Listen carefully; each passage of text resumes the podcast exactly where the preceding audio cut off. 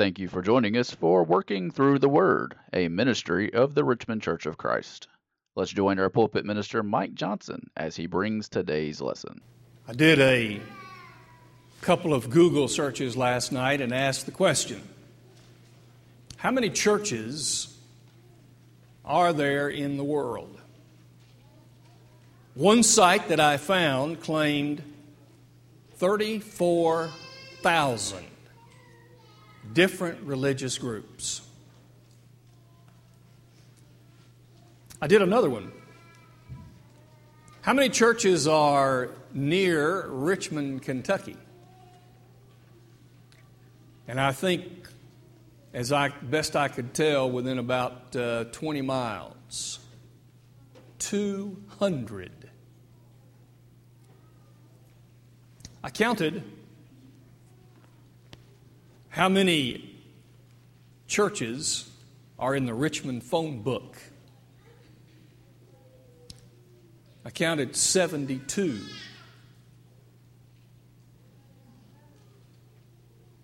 Brings up an interesting question, doesn't it? What about the church that Jesus built? I want you to notice with me today as we continue our look on a monthly basis at Bible authority on a particular topic. Today, Bible authority on one church. They remind, remind you of our definition of Bible authority. Bible authority says, whatever God permits is what we're going to do. Whatever He licenses, whatever He approves, that's what I'm going to adopt. That's what I'm going to accept. And it is a reasonable thing to understand that when God authorizes something very specific, then things that contrast or contradict are automatically thrown out, whether he says anything about it or not. And so when we try to understand what the Bible says about any particular topic, we want to know what does God approve? What does he sanction? What does he license? That is our goal for today. If you just take your Bibles and leave it open to Matthew chapter 16, we will there find the material, most of it, that we want to consider.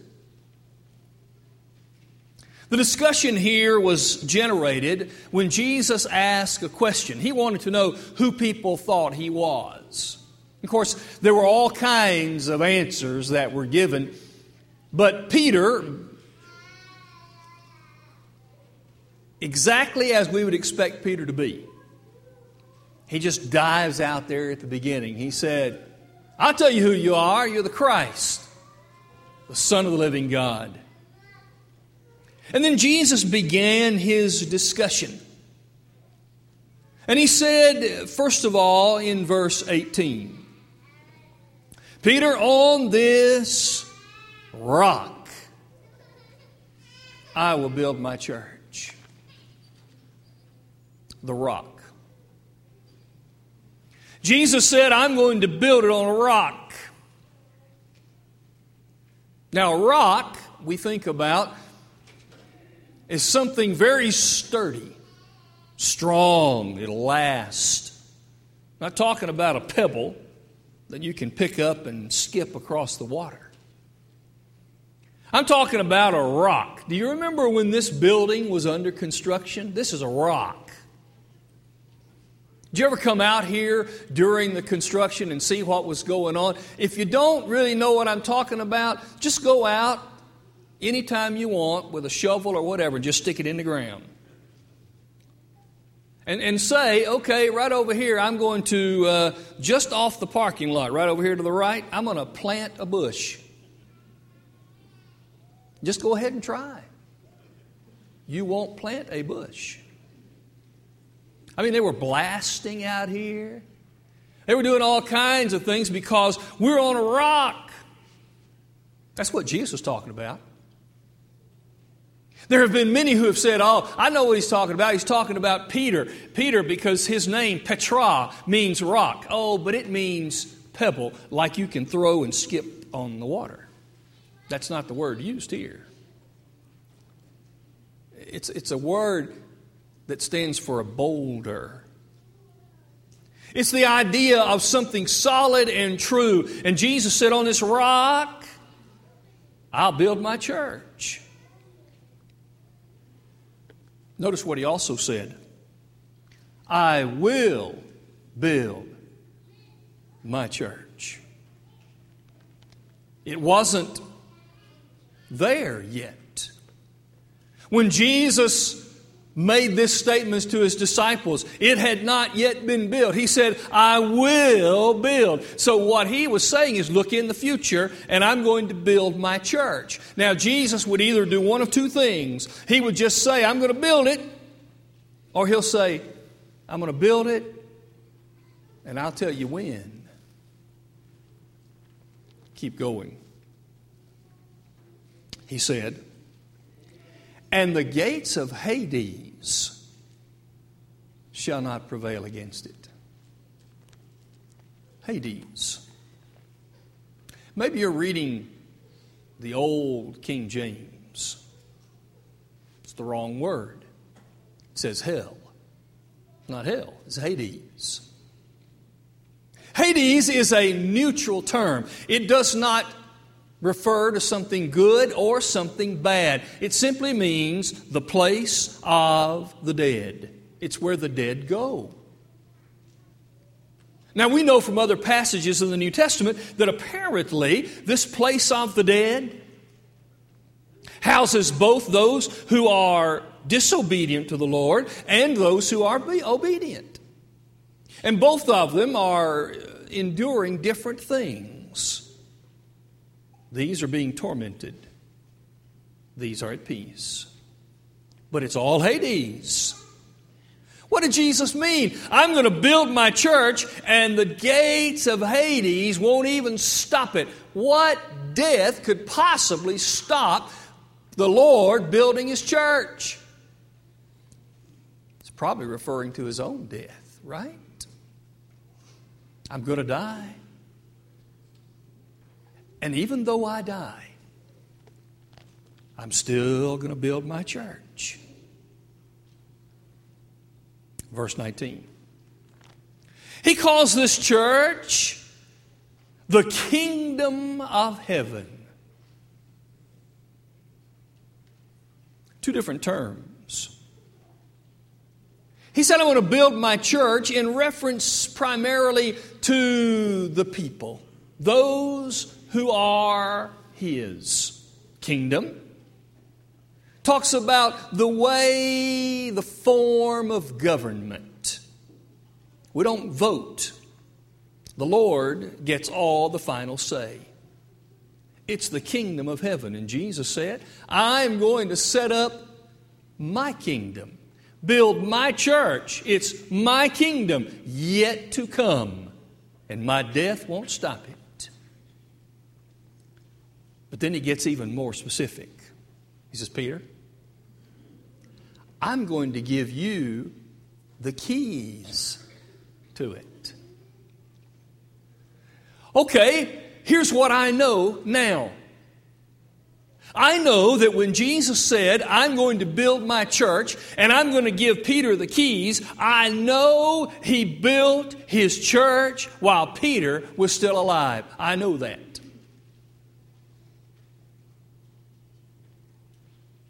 And this church, he said it is my church.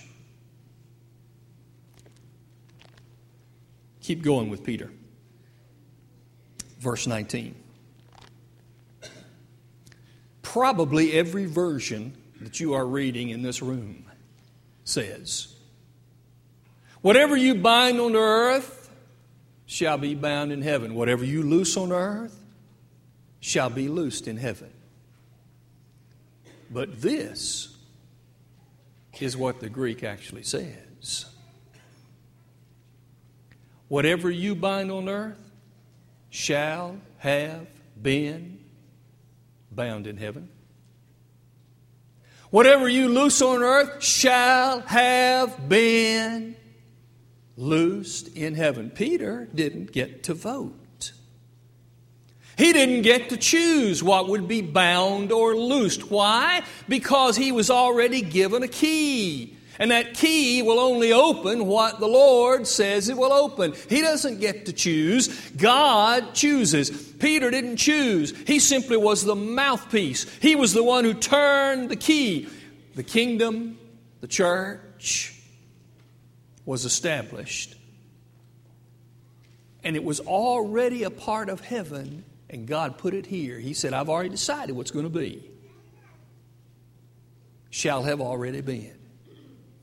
And Jesus said, This is my church. Paul would later come along in Acts chapter 20 and he would tell those Ephesian elders, You take care of the flock that is among you.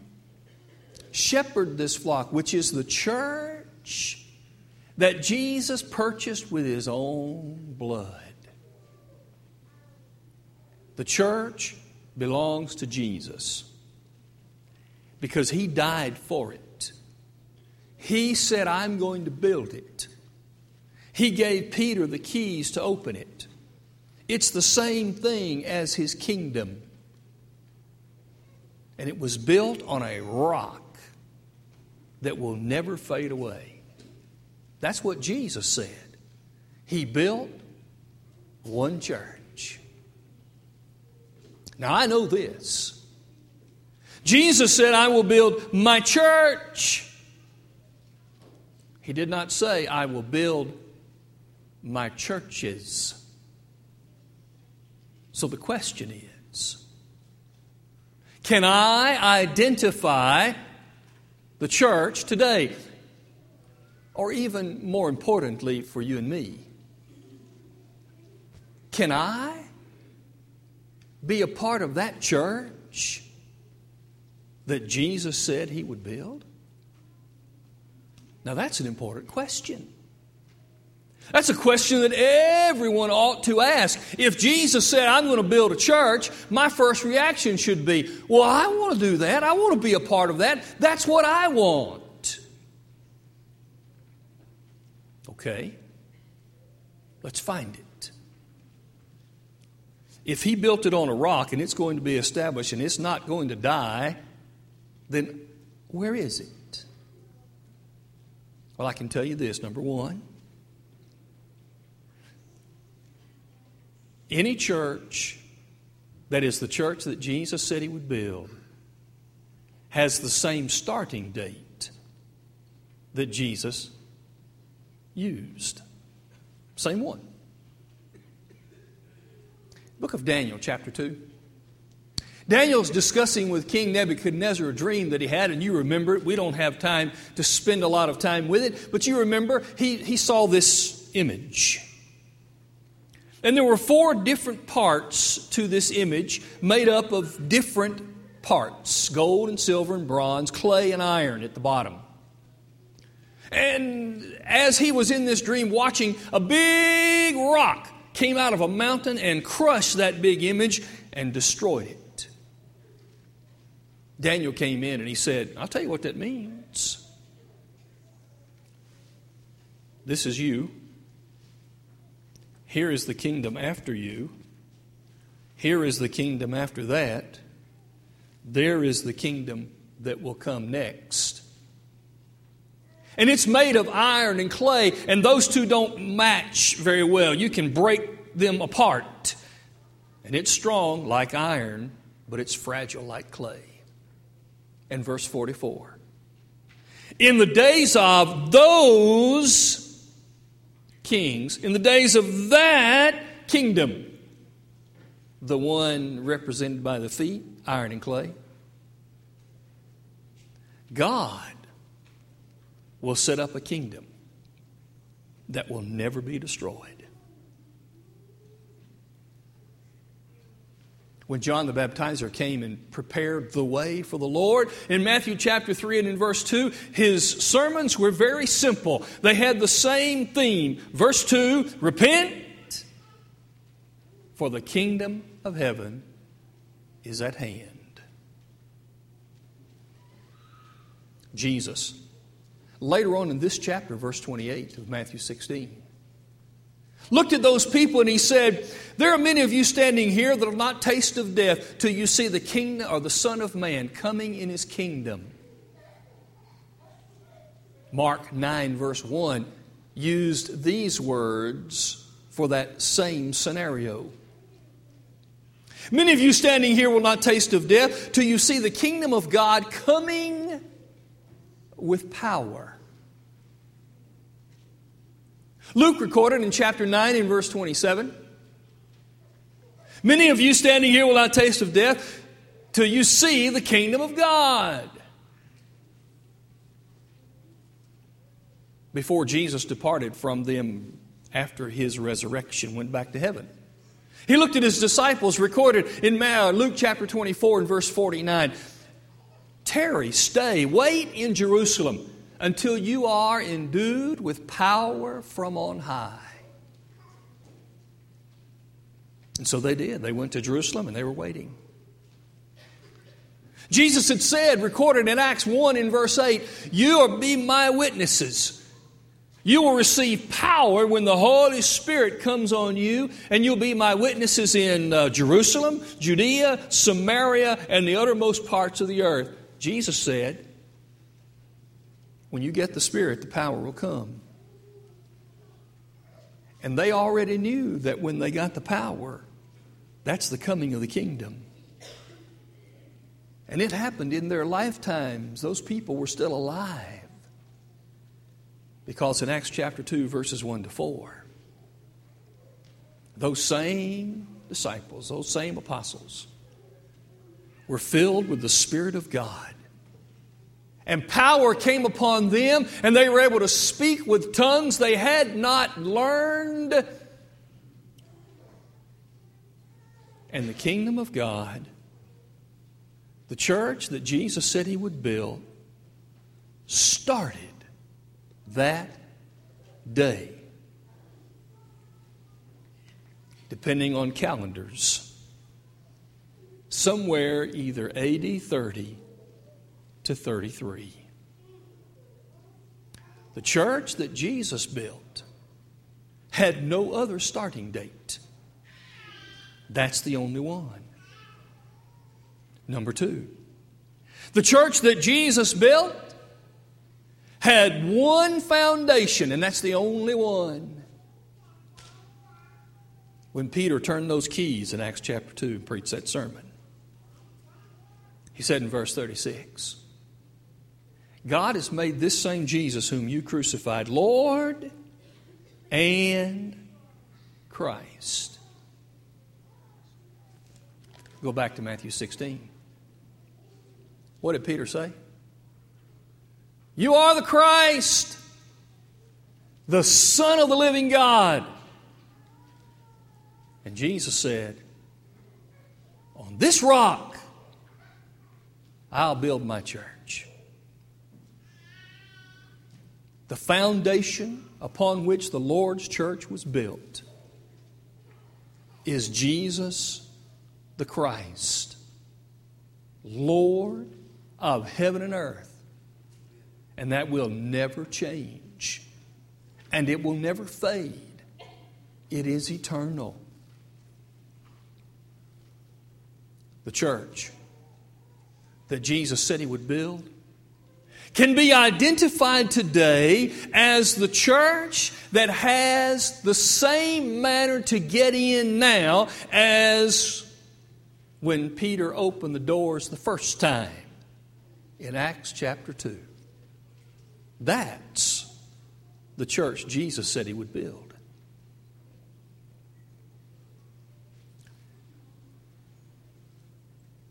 I want to be clear. Don't want to be cruel, but I want to be clear.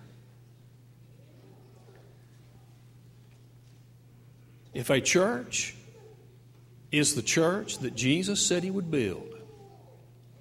That church cannot teach any other way to be a part of it than what Peter taught when he opened the door with the key. Go to Acts chapter 2. And it's so clear. How do we miss it? Verse 36. Therefore, let all the house of Israel know assuredly. The only way to get into the Lord's church is by knowing assuredly, believing, accepting, understanding, having faith. Yes, this is right. What? That God has made that same Jesus whom you crucified both Lord and Christ. No church can be the church that Jesus built that does not base its foundation on a confession that Jesus is the Son of God. If you don't accept that Jesus is the Son of God, Jesus did not build that church, even if you put his name in the title.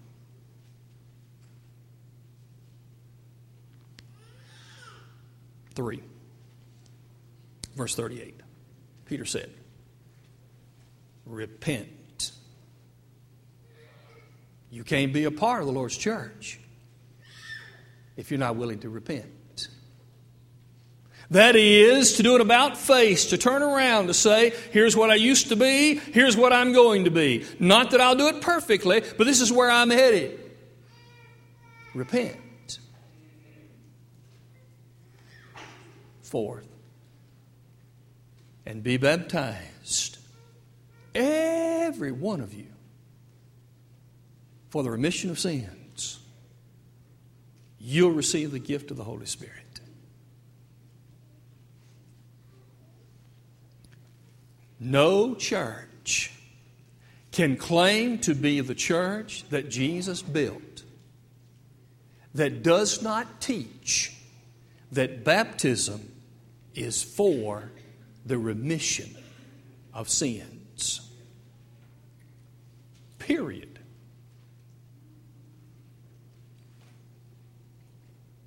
There's a very famous fellow. Watched him on the internet the other day for a little bit. He is the founder of a certain well known religious group, modern religious group in the country, and he's addressing this issue. Surprised me. He said, People are always walking up to me and asking, Do I have to be baptized? He said, That's the wrong question. He said, The right question is should I do what Jesus said to do? Maybe there is a revival of sorts where people are going back and saying, How do we get around it? Baptism is for the remission of sins. That's how to get in the church. We're all sons of God by faith in Christ Jesus. Jesus said, Whoever does the will of my Father, Matthew 12 and 50, he is my brother and she is my sister. You want to be in the family of God? The entrance requirements Peter used when he opened that door. But finally, no church today can be a church that Jesus built that has any other head except Jesus. No other human head. No, it's just Jesus. He must rule, he puts all enemies under his feet. 1 Corinthians 15 and 25. Ephesians 1 22 and 3. God has put everything under his feet, gave him to be a head over all things to the church, which is his body. Colossians 1 and 18, the church is his body. He is the firstborn from the dead, that in all things he might have preeminence. Jesus is the head of the church. You see, the Bible is very clear. The authority that I can teach, the authority that we can believe is this Jesus built his church on the, on the confession that Peter gave, and it's never going to fade. It's here. The church will always be here. And Peter opened the doors to that church when he turned the keys in Acts chapter 2. And when he turned those keys in Acts chapter 2, he made sure that everybody understood that you cannot be in the church that Jesus built if you're not willing to know assuredly that Jesus is the Christ, repent of your sins, and be baptized to have those sins removed. That's what Peter said. And he said it because Jesus is the head of the church. I want to close with Galatians chapter 3, 26 beginning. For you are all sons of God by faith in Christ Jesus. For as many of us as were baptized into Jesus Christ have put on Christ. Therefore, there's neither Jew nor Greek, there's neither slave nor free, there's neither male nor female. We're all one in Christ Jesus. And if Christ's, then you're Abraham's seed and heirs according to the promise. Jesus built one church. It exists today. Anyone can be a part of it if you let the head tell you how to do it and if you're willing to submit to it even today while we stand and sing together. We hope you enjoyed today's broadcast brought to you by the Richmond Church of Christ. We are located at 1500 Lancaster Road in Richmond, Kentucky. We meet on Sunday mornings for Bible class at 9 a.m., followed by our morning worship service held at 10 a.m. Our Sunday evening service is held at 6 p.m., and our midweek Bible study is held on Wednesday at 7 p.m. If you are in the area, we would love to have you as our honored guest. Thanks for listening.